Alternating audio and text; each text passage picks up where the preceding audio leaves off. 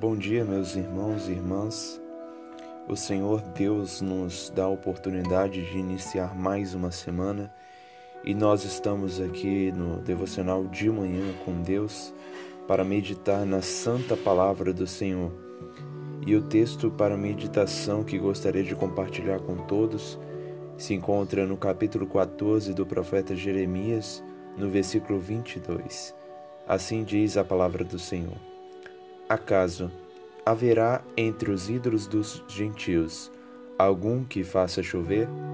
Ou podem os céus de si mesmo dar chuvas? Não és tu somente, ó Senhor, nosso Deus, o que fazes isto? Portanto, em ti esperamos, pois tu fazes todas estas coisas.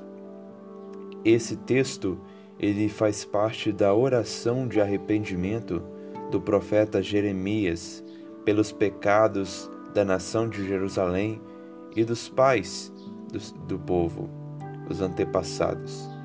E Jeremias ele reconhece que eles pecaram contra Deus. E Jeremias diz: Conhecemos, ó Senhor, a nossa maldade e a iniquidade de nossos pais, porque temos pecado contra ti. Jeremias clama pelo perdão divino, rogando para que Deus não os abandone pelo pecado. E no meio dessa oração, ele encerra dizendo: Acaso haverá entre os ídolos dos gentios algum que faça chover? Ele fala esse versículo que nós introduzimos. E nesse versículo nós aprendemos algumas coisas muito interessantes.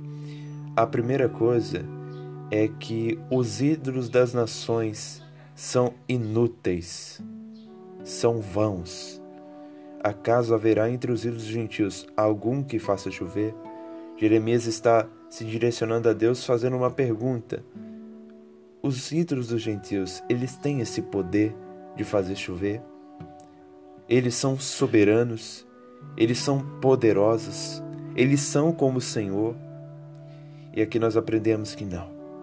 Eles não são como Deus. Eles são inúteis. A Bíblia diz no Salmo que os ídolos das nações, dos gentios, têm boca, mas não falam, têm olhos, mas não veem, têm ouvidos, mas não ouvem, têm mãos, mas não apalpam, mas o Senhor nosso Deus tem todo o poder. E Jeremias faz outra pergunta: ou podem os céus de si mesmo dar chuvas? Isto é, Pode a natureza ser autossuficiente? Não. A natureza, os mares, os ventos, as nuvens, a chuva dependem do Senhor Deus. Todas as coisas dependem do Senhor Deus. O Senhor Deus de Israel, Pai de nosso Senhor Jesus Cristo, ele domina sobre todas as coisas. A terra só gira, a chuva só cai, as nuvens só se sobrecarregam pelo poder de Deus. Deus estabeleceu as leis da natureza e essas leis só podem progredir, só podem existir, só podem funcionar pela vontade de Deus. E a terceira coisa que nós aprendemos é que Deus domina sobre tudo. Não és tu somente, ó Senhor, nosso Deus, que fazes isto? Não são os ídolos que mandam chuva, não são os ídolos que provêem o alimento, não são os ídolos que alimentam as aves, que alimentam os peixes, que alimentam os animais, não são os ídolos que trazem chuva para regar a terra, as plantações, não são os ídolos, é o Senhor nosso Deus. Yahvé Jiré, Yahvé Shalom, Elohim é o nome dele. No princípio ele criou todas as coisas e todas as coisas existem porque ele disse: haja. Então o Senhor domina. E a última lição que nós temos é que por reconhecermos que os ídolos são inúteis e que a natureza não é autossuficiente e que só o Senhor Deus é soberano, nós sabemos em quem devemos confiar. Portanto, em ti esperamos, pois tu fazes todas estas coisas. Nele nós devemos esperar. Esperar aqui envolve uma confiança renunciadora, renunciadora de confiar em si mesmo, mas confiar no Todo-Poderoso. Nós temos em quem confiar. Nele nós podemos colocar nossa fé.